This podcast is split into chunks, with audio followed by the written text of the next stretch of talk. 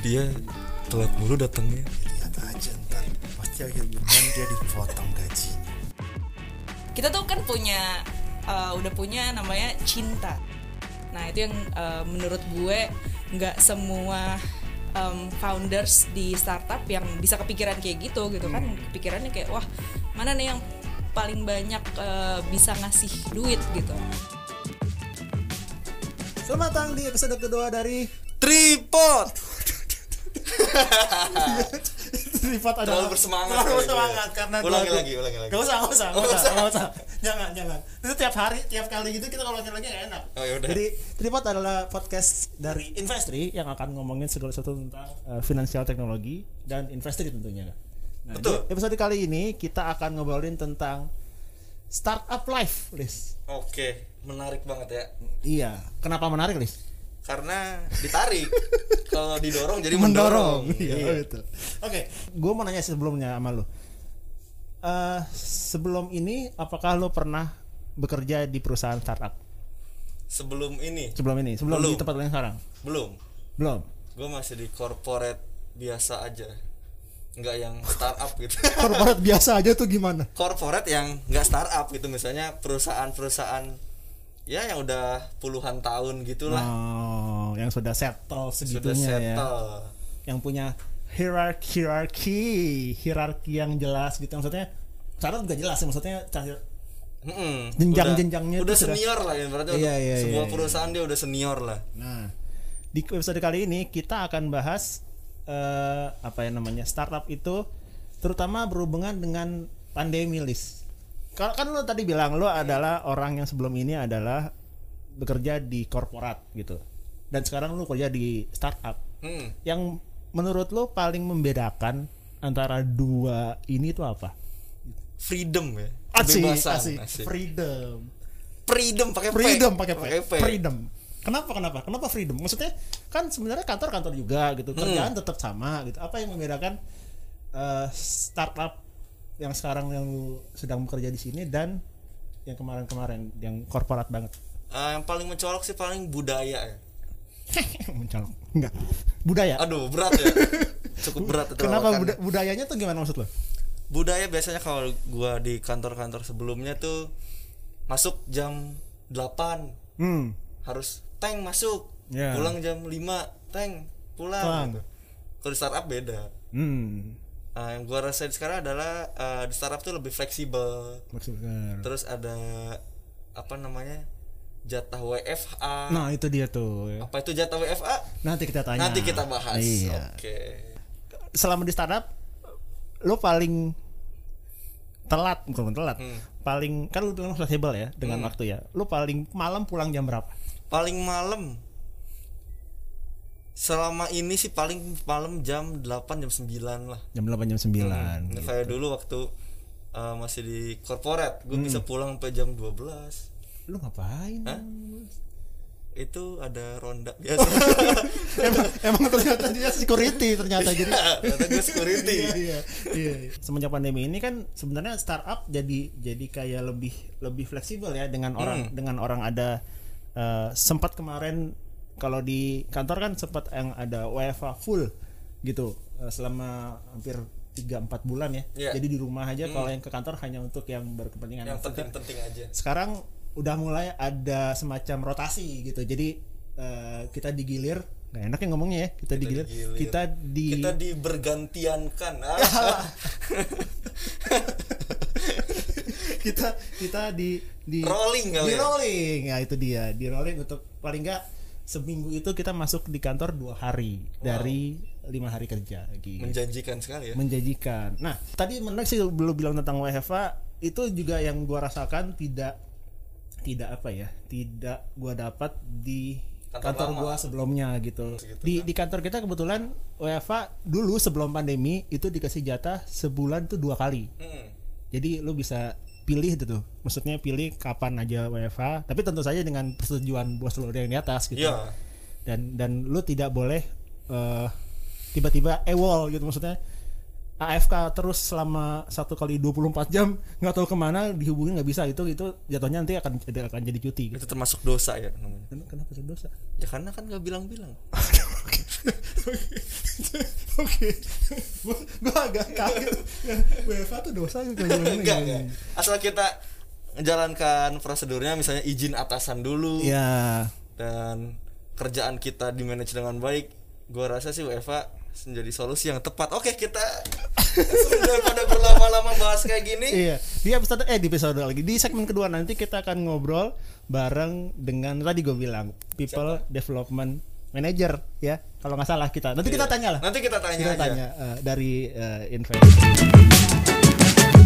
seperti yang kita udah ngomongin tadi Lis ya di gimana? segmen 2 ini kita sudah mendatangkan sebu sebu jangan sebuah ini jadi jadi sebuah. Seorang Se- seorang. seorang. Seonggok seonggok. Seonggok.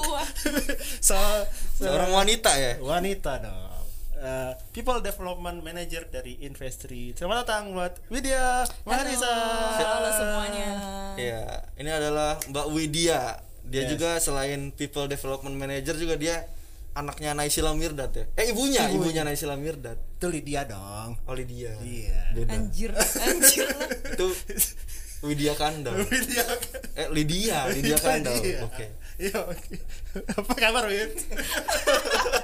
Ya maaf ya. Ini podcastnya agak-agak jok-jok om-om jadi mohon maaf. apa-apa, nih. gak apa-apa, Iya, iya, iya. Gue tau lah umur kalian berapa lah. Lydia Kandau masih apal banget ya kan. Host live gimana pandemi dan gimana perkantoran? eh biasa aja sih, karena ngantor terus. tetap.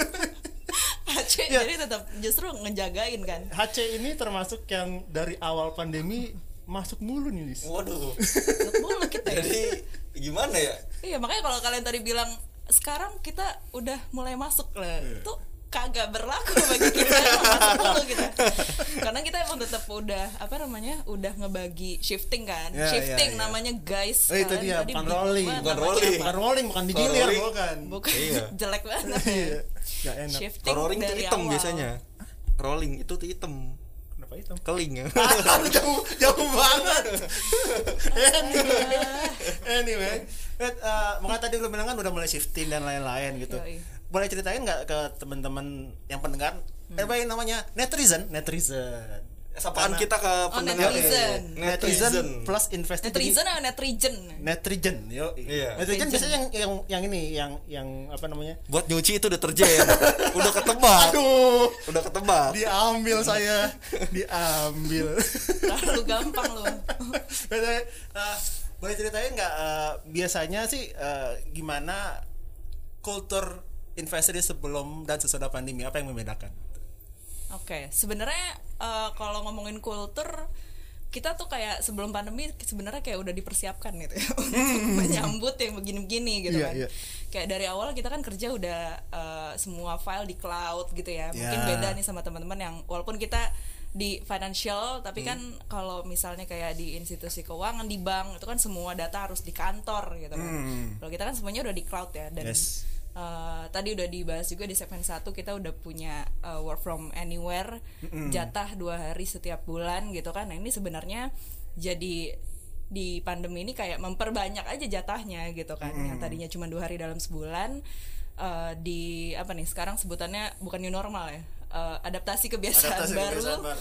nah sekarang kita masuknya um, seminggu paling dua kali atau tiga kali gitu kan. Nah itu sih. Jadi sebenarnya kalau dari budaya eh, kerja menurut gue sih nggak masalah ya. Eh, teman-teman maksudnya dari segi performance pun ternyata nggak nggak terlalu ngaruh gitu. Tapi justru em, yang jadi perhatian dari tim HC adalah eh, ini ya sih kesejahteraan sih jadi kayak rasa amannya tuh berkurang kan pasti kan Iya iya iya. Oke, kita ngantor gitu, tapi eh, beneran ngejalanin protokol kesehatan gak sih kita Hmm, gitu oke. kan?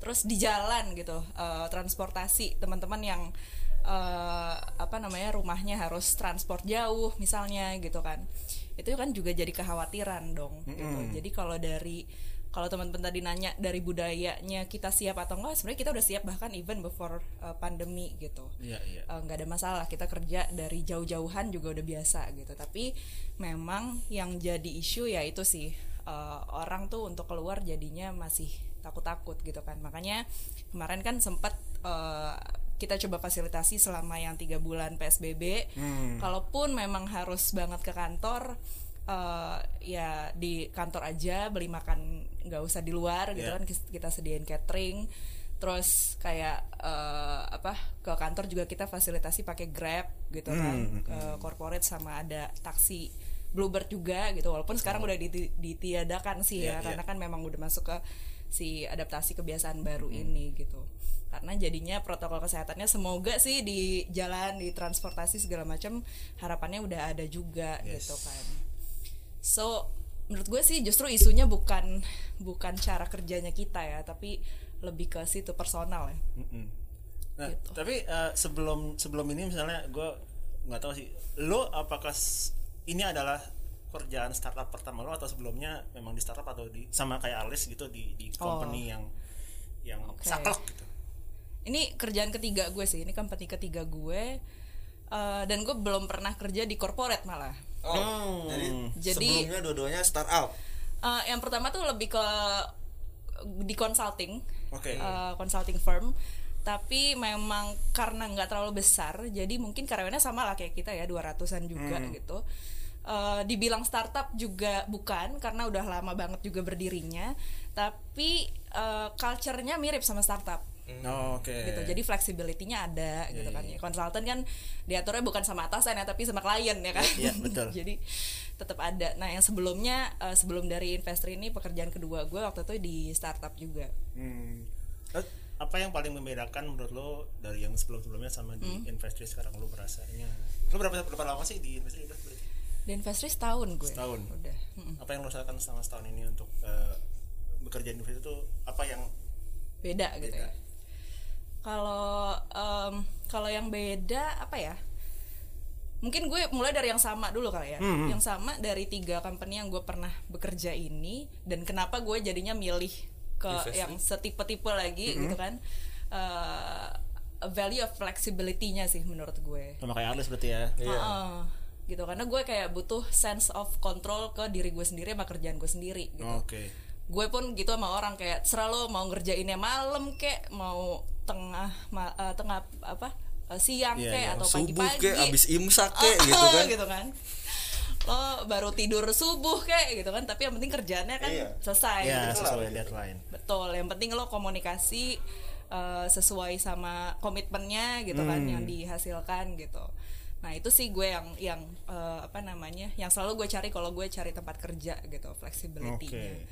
terus eh, apa namanya kalau yang berbeda yang berbedanya justru lebih ke konteks kali ya Eh, karena ini kan fintech pertama gue nih Hmm. dan background gue juga bukan bukan di financial dan juga bukan di teknologi gitu Oke. background gue kan psikologi gitu kan jadi oh.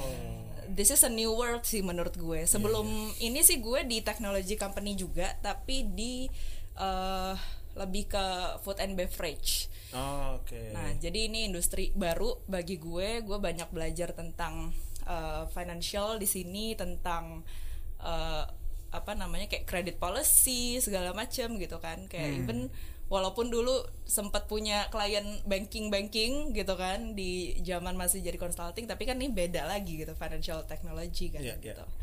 So itu sih yang beda. Dan uh, menurut gue di sini gue dapet experience-nya tuh uh, gabung lah maksudnya kita kan fintech ya diatur sama OJK juga kan Yes. Um, jadi kayak dapet sense of authority-nya kayak di corporate tapi flexibility juga dapat karena kita technology company gitu Iya, iya, jadi iya. kayak gabungan justru Um, kita nggak yang semerawut banget gitu kan kayak pure startup Iya. baru mulai gitu Iya. kan udah ada banyak regulasinya juga dan bahkan kita yang ikut bikin regulasinya kan Yes. uh, industri gitu kan cuman uh, in terms of daily working terus decision making dari uh, apa namanya atasan gitu itu semuanya sifatnya lebih fleksibel lebih cepat gitu Hmm. um, kalau dibandingin sama gue mungkin nggak bisa bandingin diri experience gue sendiri tapi mungkin kalau cerita-cerita sama teman-teman gue yang di corporate tuh jauh banget sih Ben- bener tadi uh, gue setuju yang Arlis bilang mereka yang kayak jam 8 tuh mesti datang kalau kan Iya. ntar uh, lo telat tuh entah dipotong gaji lah Potong entah gaji. lo diliatin sama temen selantai lah gitu kan Dinyinyirin nah gitu. di- Coba Om, kita peragain nyinyirin tuh gimana Om? Gimana tuh? ih dia telat mulu datangnya lihat aja ntar pasti akhir bulan dia dipotong gajinya dia nggak tahu gue udah izin gitu ya kayak gitu gitu kira-kira ya kayak gitu kira-kira ya jadi maksa ya? agak aneh agak nyinyirnya aneh jadi. Heeh. ada DM masuk nih ada DM masuk Iya, iya, iya. ada lah pokoknya DM masuk ada yang nanya budaya seperti apa sih yang dibangun di Investri sebagai fintech startup company Oke. Gila, pinter banget ini ya. Iya, oh, keren ya DM baru masuk dua menit yang lalu yang pas lalu. kita bercanda tadi kan iya tiba-tiba ada DM Pas lagi nyinyir-nyinyir tadi. Iya, kan? iya. Oke, oke. Budaya ya, budaya di uh, fintech. Tadi sebenarnya udah gue sempet bahas ya. Uh-uh. Kita tuh kan punya uh, udah punya namanya cinta ya kan. asik Waduh. ada apa ada lagunya Bukan antara kita. dengan cinta maksudnya oh, ada apa dengan cinta, iya. oke Gak ada yang nyambung nih connect gua, gua gua sama- merasa tidak tidak ini nih kenapa cinta ada apa dengan cinta gitu iya benar iya ada apa dengan cinta Sama dengan cinta ya. Oke, jadi cinta kan sebenarnya uh, adalah singkatan dari collaboration, Hmm. integrity, uh, agility, Cakep. sama innovation. oh innovation itu yang baru gue mau gue bilang tadi udah tar- udah keduluan sama iya dia ya itu apa-apa lah ada di cinta ya kan jadi Sip. empat itu uh, sebetulnya em, melambangkan culture yang ada di Investri. sih gitu jadi yang pertama collaboration ya kan mungkin kalau di uh, corporate iya collaboration tapi uh, isu silo itu kan tinggi banget kan kalau di corporate ya. Jadi kalau di kita kan even uh, working in tribe itu kan udah ya sehari harinya kita working in tribe gitu. Yeah, sometimes kadang-kadang bahkan ada teman-teman yang mungkin dari beberapa uh, departemen yang kayak uh, gue atasannya mungkin si A tapi gue banyak reportnya ke uh, apa namanya ke product manajernya gitu bukan ke atasan langsung gue di daily workingnya gitu kan. Nah jadi uh, collaboration antar departemen uh, nggak cuman di satu departemen doang itu kita udah sering banget. Kayak sekarang nih kan ini kan Yoi. collaboration Yoi, dong per departemen. Nggak usah susah-susah gitu kan. Hmm. langsung eh, apa namanya em, langsung janjian abis itu jadi gitu kan. Kalau di tempat lain mungkin di corporate corporate agak susah gitu kan. Mau Hmm. lo bikin konsep kayak gini aja tuh mungkin lama gitu di approve nya ya kan. Ya, mungkin kayak internet kayak kayak ini ya kayak kita janjian buat buka puasa sama teman-teman SD gitu kali ya. Nah. Hmm. ayo yuk kita yuk ayo ayo ayo ayo ayo. Ayo, ayo, ayo. sampai Ayo. su- 30 hari udah nggak jadi jadi buka puasa Iya. gitu kan. Sampai akhirnya udah sibuk masing-masing Iya. gitu kan. Udah nggak jadi. Terus yang pertama collaboration terus yang kedua integrity. Nah ini karena kita financial eh, apa namanya company, Company.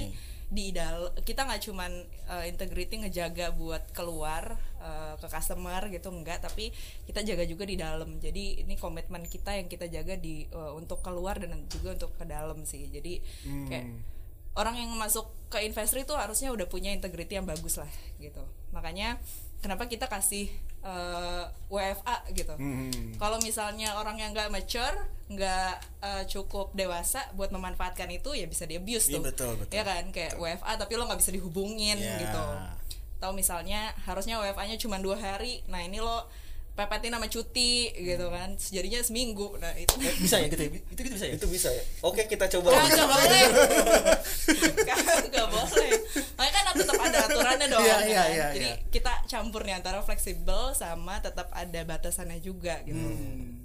Nah, banyak banget jadi eh, apa namanya hal-hal yang kita lakukan eh, yang kita memanfaatkan integritinya karyawan Hmm. gitu. Nggak cuman karyawan ke customer aja gitu, Iya, ngejagain duit customer segala macam, transparansi gitu ya, tapi juga di dalam Uh, dan makanya kita juga ada tree talk ya kan setiap Betul. dua bulan sekali yang diomongin apa ya pro- progresnya kita gitu kan Uh, kita lagi ada masalah apa kita lagi ada project gede apa gitu itu semuanya transparan semua anak uh, investri one investri bisa tahu semua Yes. gitu kan tuh terus uh, apa lagi tadi innovation innovation Nah, ya has- apa namanya dari awal lahirnya Investri ini kan adalah sudah sebuah inovasi ya Betul. kan di di peer to peer lending Indonesia gitu kan. Jadi eh, spirit dari founders itu yang mau kita bawa terus sih gitu. Hmm.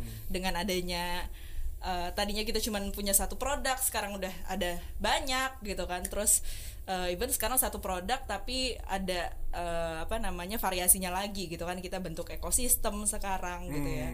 Em, ekosistem si peer to peernya itu gitu. Jadi kita nggak cuman eh, stuck di satu produk aja gitu tapi kita terus kembangin dengan inovasi-inovasi memanfaatkan opportunity yang ada gitu kan. Jadi sepaket lah itu ya. Jadi kayak Iya, iya. berinovasi tapi awalnya adalah lo peka dulu sama opportunity yang ada gitu kan. Dan terakhir adalah agility gitu karena uh, even kayak sekarang nih pandemi gitu kalau misalnya kita nggak agile enough kita bisa depresi sih. Betul. Betul kan? Betul sekali. Nih pada sehat-sehat Insya kemarin Allah. sih sempet dep- depresi. Tapi sekarang udah sehat lagi. Kelihatan ya dari kantong mata iya. Mungkin karena bisa ka- karena kaget ya maksudnya kan kita ya maksudnya gua sih sebelum ini pernah freelance lumayan lama. Tapi setelah berapa tahun ngantor lagi gitu jadi Hmm. kan ada punya kebiasaan yang bangun pagi terus melakukan segala sesuatu terus tiba-tiba kemarin tiga bulan itu yang iya iya iya iya. Gue nggak usah ngapa-ngapain nih jadi gue kerja sih tapi gue nggak harus yang harus menyiapkan mental untuk gue berangkat ke kantor nggak harus berangkat untuk Bahkan nggak harus mandi, bahkan gitu. harus mandi gitu. Iya iya iya. Walaupun akhirnya dua tiga bulan lalu gue ada yang satu satu waktu gue pakai pakaian rapi kayak ke kantor tapi gue kerja gitu. Tapi Jadi di kayak- rumah gitu. tapi di rumah gitu. Jadi kayak me- membiasakan diri untuk ini lagi gitu. Tapi mandi kan? Atau Mandi cuma nggak ya? pakai pakai baju bagus aja tapi mandi gak tapi mandi? berapa hari sekali gitu ya. tapi menarik sekali bicara soal mandi ya. Bicara soal mandi ini ada pertanyaan lagi masuk ke email sekarang. Cepet banget ya Cepet ya. karena baru dua episode Iya, tapi langsung ada email. Pertanyaannya Keren ya, banyak emang. banget. netizen emang keren ya iya luar biasa. Ngomong-ngomong tentang WFH dan pandemi nih. Oke. Penerapan di invest itu kayak gimana sih? Penerapan apanya nih? Penerapan, WFH-nya pandemi. Penerapan WFA WFH pada saat pandemi. Kayak Oh, gimana? Oke. kayak kenapa kenapa dipilih dari lima hari kenapa dipilih dua atau tiga gitu? Kenapa kenapa nggak? Soalnya ada ada beberapa temen gue yang serap juga biasanya eh, dia baru masuk dan dia kayak full dua minggu terus nanti baru WFA lagi sebulan gitu. Ada yang gitu ada Oh, yang iya. ada yang di di apa namanya tadi? Di rolling. The rolling. Shifting? Shifting, Oh, shifting. di shifting eh, maksudnya per dua hari harus masuk gitu atau atau bahkan memang ada yang ada yang beberapa yang ya udah WFA terus aja sampai iya pandemi kelar, terus aja gitu. sampai pandemi hilang gitu. Iya iya ada yang juga nggak- yang kayak gitu yang sih. nggak tahu kapan gitu bener kan. bener bener bahkan kayak yang kos jadinya udah move out gitu kan dari kosan. Nah, iya, balik aja ke rumah. Oke nah eh, sebenarnya kita juga pasti selalu dari, dari awal sih sebenarnya dari awal kita nerapin eh, kebijakan buat di dalam eh, company Hmm. itu semuanya berasal dari kebijakan pemerintah dulu sih khususnya DKI Jakarta. Jadi kita selalu nungguin keputusan-keputusan gubernur Iya, gitu kan kayak wah hamin satu hamin satu kalau udah hamin satu keputusan gubernur udah deh tim HC tuh udah rame di grup chief chief juga udah masih pada standby zoom gitu Iya, kan iya, karena iya. eh, mesti bikin keputusan bener-bener kayak beberapa jam setelah keputusan gubernur itu eh, terbit gitu kan dan Oh, biasanya oke. keputusan gubernur itu hamin satu Hamin satu, untuk betul. di apa praktekkan gitu kan Heeh. kayak keputusannya keluar hari ini besok udah harus langsung diterapkan Iya, gitu iya. kan Nah, jadi semuanya tuh berdasar dari situ. Dari awal pun kita eh, sempat shifting kan sebetulnya kan ya, Ya. sempat shifting em, apa namanya karena memang ada eh, petunjuk petunjuk ada instruksi gitu dari pemerintah untuk eh, mengurangi ja- eh, jumlah karyawan yang masuk gitu. Dan sebetulnya ada pedoman juga dari OJK karena kita uh, financial apa namanya institution gitu. Jadi di combine lah. Tapi kalau dari OJK memang nggak terlalu detail sih mengaturnya ya. Oke. Cuman karena kita termasuk em, apa namanya termasuk eh, layanan publik gitu kan Hmm. Eh, jadi banyak lah nggak cuman financial tapi transportasi juga Oh, eh, oke, oke, apa oke. namanya makanan minuman gitu yang waktu kan itu sebelas sebelas sebelas itu ya Yes, 11 industri Oke, itu. oke, oke. Nah, itu kita termasuk di dalamnya, Hmm. ya kan? Itu yang diatur sama pemerintah untuk eh, ternyata tetap dibolehkan untuk masuk, bahkan tetap harus buka. iya iya iya tapi nanti pengaturannya waktu itu eh, apa masuk eh, jumlah orang yang masuknya itu diatur masing-masing baru. Nah Oh, itu kita berangkat dari situ sih akhirnya gitu makanya untuk teman-teman kayak yang sales, operations, um, risk gitu itu kan BAU-nya kita tuh di tiga itu Hmm. Iya kan gitu dan em, yang lain mungkin bisa standby eh, behind the laptop lah gitu Iya. nggak harus benar-benar interaksi bareng sama eh, customer gitu kan nah jadi tiga itu yang kemarin tuh tetap rame eh, nggak rame banget juga sih tapi Iya, pasti iya. selalu ada yang Selalu ada yang standby masuk di ya. kantor gitu buat disbursement gitu kan Iya, iya. buat eh, keputusan akhirnya nih di approve apa enggak kreditnya gitu Iya, kan iya, untuk iya. follow up segala macam gitu bahkan eh, kemarin yang cukup kelimpungan adalah tim collection ternyata gitu karena eh, di pandemi ternyata eh, borrower-borrower kita juga kena kan Iya, iya, impactnya iya, adalah pastilah. Iya, payernya pasti. ini telat bayar gitu Iya. bukan telat bayar karena nggak ada duit tapi prosesnya mereka karena masih offline Iya, ya kan iya, approval iya. approval tanda tangan buat bayar itu kan masih offline mereka nggak masuk gitu jadi itu yang bikin terhambat payer bayar ke borrower kita sehingga harus ada eh, kita juga harus tindak lanjut gitu gimana caranya supaya borrower kita tetap bisa kita support gitu Hmm. kan jadi kemarin tim collection banyak yang survei-survei lagi ke eh, customernya gitu. Terus banyak melakukan restrukturisasi gitu karena Hmm. itu kan berarti kalau restrukturisasi berarti harus balik lagi nih ke tim risk Iya, gitu kan. betul. harus dianalisis lagi gitu. Ya gitu deh. Jadi Eh, lebih lama prosesnya karena betul. pandemi ini ya. Nah yang kayak gitu-gitu kan nggak mungkin kita bilang nggak boleh masuk loh Hmm. gitu kalau kalau nggak boleh masuk berarti kan yang paling dirugikan adalah siapa? Borrower itu sendiri Iya. sebenarnya gitu kan. Kasihan dia jadinya nggak bisa eh, kita bantu restrukturisasi gitu kan. Nah ini eh, itu yang sebenarnya kenapa eh, kita termasuk industri yang tetap harus beroperasi eh, selama pandemi eh, even di saat psbb kemarin Iya, gitu. Nah, eh, masuk ke adaptasi kebiasaan baru ini itu ada kebijakan baru lagi kan bahwa eh, untuk eh, industri tertentu termasuk kita itu karyawannya sekarang udah diatur nih jumlahnya masuk yaitu 30 sampai 50% setiap hari Oke. gitu. Nah, eh, itu sih sebenarnya standarnya kita kenapa em, jadi sebenarnya yang kita atur bukannya lo mesti masuk 2 sampai 3 hari eh, Iya, iya. dalam seminggu, bukan itunya, tapi Kuotanya itu sebagai kuotanya. ya. Betul. Jadi kita ngitung juga kapasitas kantor kita ya kan. Em, jangan sampai berlebihan lebih Hmm. dari 50%. eh, tapi karena tetap harus beroperasi ya minimal 30% harus eh, masuk Iya, iya, gitu sih. Oke. Nah, tapi yang yang gue lihat Lis ya, Ya. investor ini selama pandemi justru nggak bukan nggak menghold back ya, tetap menerima teman-teman baru yang masuk ya. Betul. Iya ya. Hmm, Nah, tetap. Jadi, eh, itu sih yang yang yang menarik gitu karena beberapa beberapa startup terutama yang gue tahu kan mereka ya langsung hold langsung dan hold gitu kan. bahkan mereka uh, lay off kan Ya bahkan mulai off itu yang Iya. sementara industri ya alhamdulillah ya Iya. kita Alhamdulillah masih diberi Kesempatan kesempatan gitu ya di sini Betul. gitu untuk bekerja di tempat yang sangat enak ini. sangat enak sangat sekali nyaman sekali. Ya semoga nah ini kita bersyukur banget di pagi cek yo, nih luar biasa. biasa ah, ya, ya, kenapa Gila baru langsung banyak DM Banyak nanya. ya? Banyak ya. tapi kita cuma bacain satu karena Bacain kita satu udah- yang kita terbaik. udah mau mau selesai waktunya gitu. pendek ya Waktunya pendek, Waktunya pendek. Ini ada ada 1538 DM Iya, yang kita pilih hanya satu, ini Satu. dari tadi bukan. Ini ada namanya Zainal. Dari Zainal. Ada nama borrower kita kali ya itu borrower kita ya Borrower kayaknya Borong nggak tahu kayaknya ini nanya soal karir sih katanya oh karir industri. baik baik baik oh oke Ada penanya kita dari Zainal, nama lengkapnya Zainal maka tak sayang. Iya, iya. boleh saya lanjut? Boleh, boleh, boleh. boleh.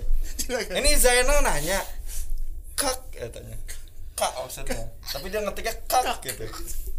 Kak, kalau kerja di investor itu enak gak sih? Benefitnya tuh apa aja? Oh, oke Nah, itu pertanyaan dari Zainal. Silahkan dijawab. enak apa enggak mungkin kalian bisa jawab ya enak gak enak enak eh, enak banget sumpah kerja di investasi enak banget semangat banget kerja di investasi oke eh, kerjaannya cuma kayak gini doang Iya. ya kan Ketawa-ketawa gitu kan. tawa-tawa enak banget kan enak kerjanya banget saya sangat nyaman sih di sini Ah, lanjut ini kasihan mas Zainal, Zainal ya. nunggu oh iya benar Kak saya nunggu Dia jawabannya nunggu kok malah jawaban. bercanda Iya, kok- tuh. kok dijawab- Kok- Kok malah bercanda katanya. Padahal email tadi katanya email gimana? DM Oh DM. DM. DM. oh DM DM. oke Ya. Eh, kalau mau eh kok kerjanya enak apa enggak enak gitu ya? apa enggak dan Benefitnya benefitnya apa? apa, sih kak? apa? katanya kak pakai Q kak gitu.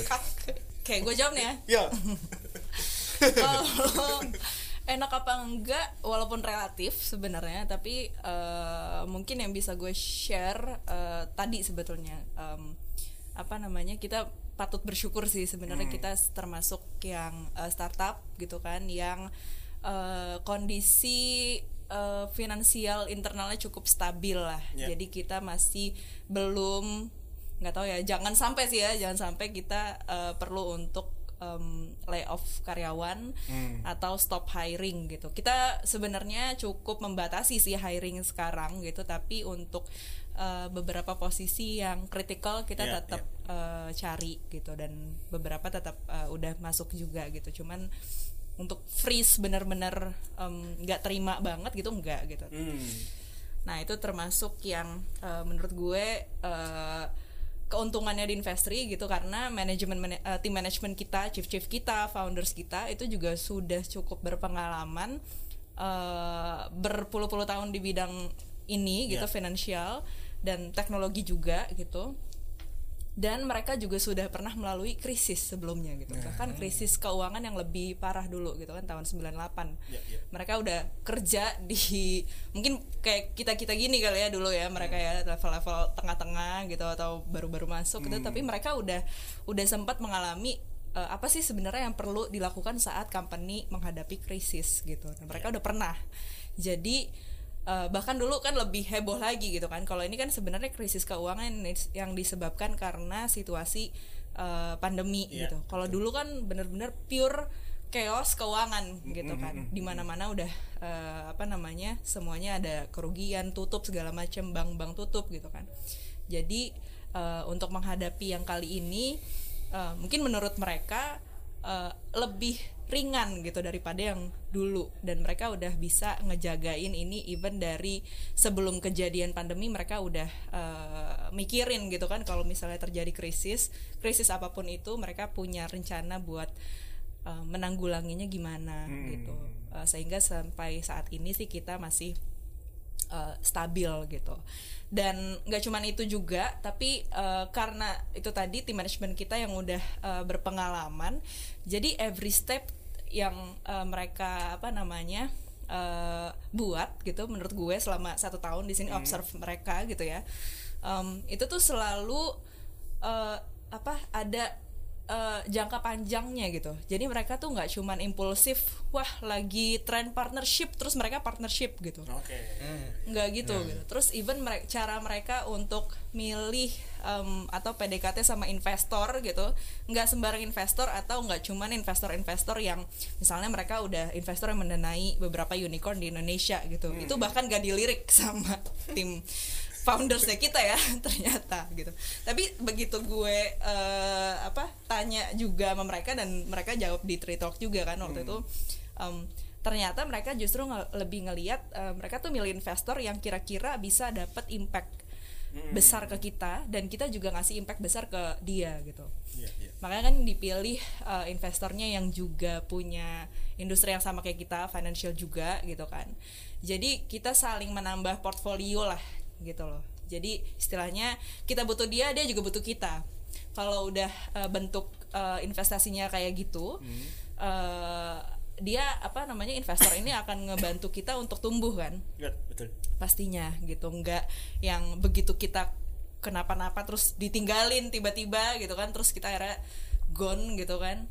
Nah itu yang eh, menurut gue nggak semua em, founders di startup yang bisa kepikiran kayak gitu gitu kan. Kepikirannya kayak wah mana nih yang paling banyak eh, bisa ngasih duit gitu. Nggak cuman itu aja yang dilihat. Menurut gue itu poin plus juga sih. Karena mereka mungkin udah pengalaman juga ya kan gimana untuk bikin perusahaannya lebih sustainable eh, nggak cuman supaya kita eh, terkenal aja gitu kan sebagai unicorn gitu misalnya. Nah itu eh, enak atau enggaknya sih di situ ya. Jadi lo di startup tapi lo tahu lo dipimpin sama orang yang visioner Iya. eh, dan menjaga sustainability eh, perusahaan gitu. Jadi kalau isunya di startup kan adalah kayak kapan pun bisa bubar, men gitu. Yes, nggak ada yang tahu kan.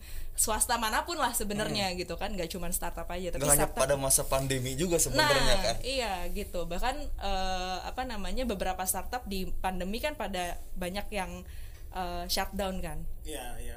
Gitu. Bahkan yang udah cukup lama tetap aja shutdown juga gitu. Alhamdulillahnya kita enggak. Nah menurut gue itu em, enaknya lah. Enaknya kita di uh, investri gitu. Terus enaknya juga kayak eh, apa namanya kita sama bos walaupun mereka eh, apa namanya ada jarak usia jarak Iya, pengalaman gitu ya. Kita ngomong santai aja ke mereka Iya, iya, gitu kan. itu sih yang gue percaya itu menurut gue enak juga sih enaknya di investri ya. Eh, jadi kita juga ngerasa didengar sama atasan Hmm. Eh, mereka juga memang butuh ide-idenya kita gitu nggak cuman sekedar formalitas nanya gitu tapi beneran ide kita kepake gitu kan Hmm. Iya, iya. bahkan sekarang kayak banyak em, apa produk-produk baru segala macam yang strategik yang justru itu inisiatifnya dari bawah bukan bukan dari atas Iya, gitu kan iya. jadi itu menurut gue peluang kalian untuk eh, buat si Zainal tadi ya kalau Iya. masuk sini kalau lo punya ide atau ngelihat ada opportunity untuk dikembangin eh, baik untuk diri lo sendiri ataupun untuk company itu bisa banget kita fasilitasin gitu Hmm. karena atasan-atasan sini sangat terbuka sama itu dan opportunity untuk growth-nya juga ada banget kan Iya, Eh, iya. mungkin kalau di corporate besar untuk dari bawah punya inisiatif terus dibikin jadi project itu panjang pasti Iya, kan lo mesti presentasi dulu ke atasan lo naik lagi levelnya Yes. naik lagi sampai paling atas gitu kan itunya sendiri aja udah sebulan sendiri udah basi cuy nanti begitu dijalanin gitu kan eh pe- apa orang sebelah udah udah jalan Udah duluan nih produknya iya, iya, gitu kan iya. nah itu menurut gue juga eh, enaknya sih Sebenarnya ini pun report ini pun adalah salah satu Gagasan, contoh yang ya? Widya kasih Iya. tahu tadi gitu. Jadi kita bagaimana caranya mengenalkan investri ke teman-teman di luar sana Yes. gitu dengan cara membuat podcast ini. Ki. jadi inovasi inovasi inovasi kita kayak eh bikin tripod dong ayo laksanakan Iya. cepat itu gitu Langsung Ya. jalan gitu ya. nggak yang nunggu setahun baru kita hanya udah keburu ke mana tahu gitu. Iya. baru dia tahun depan trennya udah bukan tripod Udah lagi bukan ya tripod bukan lagi. podcast lagi ya udah kan bukan podcast. udah ganti jadi- lagi Jadi live nanti. ini si Jainal ngeping-pingin ya? benefitnya apa woi gitu. oke lo Sopan. maunya apa cuy kurang sopan itu Kurang sopan Zainal. kalau dia ngelamar sini nggak usah lah diituin nggak bisa deh nggak bisa Oke, nah kalau ngomongin benefit sebetulnya eh, kita tuh tuh cukup terbuka sama eh, benefit kalau misalnya eh, yang memang dibutuhin sama karyawan tuh apa gitu. Menurut gue Investri salah satu startup yang juga menjalankan eh, reward by performance. Hmm. Iya, iya. Jadi nggak cuman eh, by level atau by apa lagi ya? By eh, panjang waktu lo kerja di sini nggak cuman itu tapi benar-benar lo dilihat performance-nya eh, bahkan dari awal lo masuk juga ditanya lo tuh sebenarnya butuhnya apa sih gitu Iya, iya. Eh, kita punya set of benefit yang standar semua terima kayak misalnya em, kita ada WFA gitu kan itu salah satu Betul. eh, benefit juga gitu. Jadi itu di luar cuti gitu kan cutinya ada sendiri yang kita atur per level juga. Eh, terus dapat WFA jatah setiap bulan gitu. Em, terus setelah itu kita juga kalau misalnya eh, apa namanya company-nya memang performance-nya baik secara eh, umum gitu pastinya kita akan ada bonus juga untuk teman-teman yang dikasihnya pun berdasarkan performance gitu kan.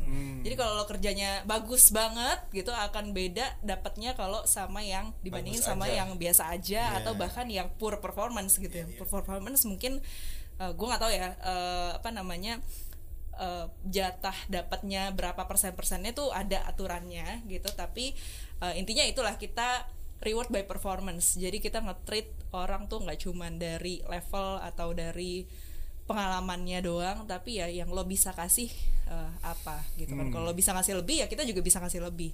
Kalau lo ngasihnya ternyata em, ternyata nggak perform gitu dan berarti eh, kita juga sorry itu saya nih kita nggak bisa ngasih sebanyak yang teman-teman yang lain Iya, gitu kan. jadi eh, kalau misalnya Zainal masuk sini terus bekerja keras terus ternyata kelihatan ya pasti kita juga akan kasih em, reward sebagai apresiasinya gitu terus em, apalagi ya ada banyak sih sebenarnya yang yang Kalau dari eh, kesehatan mungkin. detail-detail gitu ya kesehatan, Kesehatan. oke nah ini juga bersaing menurut gue karena Hmm. eh, setahu gue bahkan gak semua startup udah ngasih asuransi kesehatan ke eh, karyawannya Iya, gitu atau kalaupun ngasih masih patungan misalnya ada yang dibayarin sama Iya. perusahaan terus eh, sebagian dibayar sama karyawannya itu sendiri gitu. Nah Investri ini even dari gue eh, apa udah masuk gitu ya itu juga udah ada package em, asuransi kesehatannya dan full dibayarin sama karyawan. Eh karyawan sorry sama company gitu. Jadi eh, nggak bakal ada tuh misalnya kayak "Wah, udah dijanjiin gajinya sekian begitu masuk eh dipotong asuransi nih ternyata Iya, gitu iya, kan. Jadi iya. take home pay-nya berkurang gitu. Nah itu nggak akan ada sih. Karena kita juga bahkan dari eh, di awal juga kita setahu gue sih hampir semua atau mungkin semua ya semua kontrak kita itu eh, apa namanya agreementnya ya udah netnya berapa. Hmm, Jadi nggak memotong dari gaji kita sama sekali ya. betul Wow luar biasa ya. even kayak Luar biasa. pajak itu udah keluar gitu jadi nggak apa namanya kalau misalnya lo baru masuk Bahkan atau lo pajak misalnya pun naik gitu ya, pajak iya. pun. Hmm, Luar biasa di- sekali di Investri. udah udah di luar gitu kalau lo misalnya dijanjiin dapetnya 12 juta ya 12 juta di Waduh. transfernya gitu nggak yang 12 juta dipotong pajak lagi Aduh. Wah. Jadi pengen ngelamar lagi ke investor ya. Apa itu? Nah itu tadi kalau misalnya kalau misalnya Zainal ini tertarik gitu ya dengan dengan semua yang tadi Widya bilang Oke. bisa lihat di mana sih Semuanya tuh kita ada yang pertama ada di LinkedIn-nya kita. Terus yang kedua yang eh, selalu paling kita update adalah di website career.investry.id. Career, Career. career. C A R E R dot investry.id gitu ya. Atau kalau misalnya nggak ketemu eh, buka aja dulu investry.id ya kan. Di situ juga Nanti ada. ada Jadi, menu karir gitu. kalau misalnya nggak ketemu di career mending di kanan ya Itu career. Jauh ya. Aduh, berat ya. gue belum punya SIM nih nggak bisa career. jauh ya Oke, Gitu. jadi Oke. silahkan channel dibuka karena kita juga lagi ada eh, nyari beberapa eh, Posisi ya? posisi. Ada yang posisinya memang baru, jadi kita adain baru. Ada yang memang replacement juga atau kita nambah orang. iya iya iya Gitu. Gitu. Oke deh kalau begitu. Jadi Oke. tadi kita udah ngobrol-ngobrol tentang gimana sih startup Startup terutama di Investri ya industri gitu. Bersama Mbak Widya Kandau. Lu nggak apa kan nama Anak pelanggan gue siapa? udah gede ya. Anak gue udah tua. Oke. Oke. Thank you Bet sudah mau ngobrol-ngobrol sama kita Sama-sama, di thank you juga udah di invite Yoi. di sini. Sampai ketemu di episode selanjutnya di. Trip- Oke, Tripod. Oke, sampai jumpa Sampai jumpa uh, netizen yang budiman. Yuk. Uh, gue Arlis pamit dan Gua Sandi pamit juga. Lu gak bilang-bilang gitu. sekali lagi terima kasih untuk Mbak Widya. Uh. Sampai jumpa di episode selanjutnya di Tripod.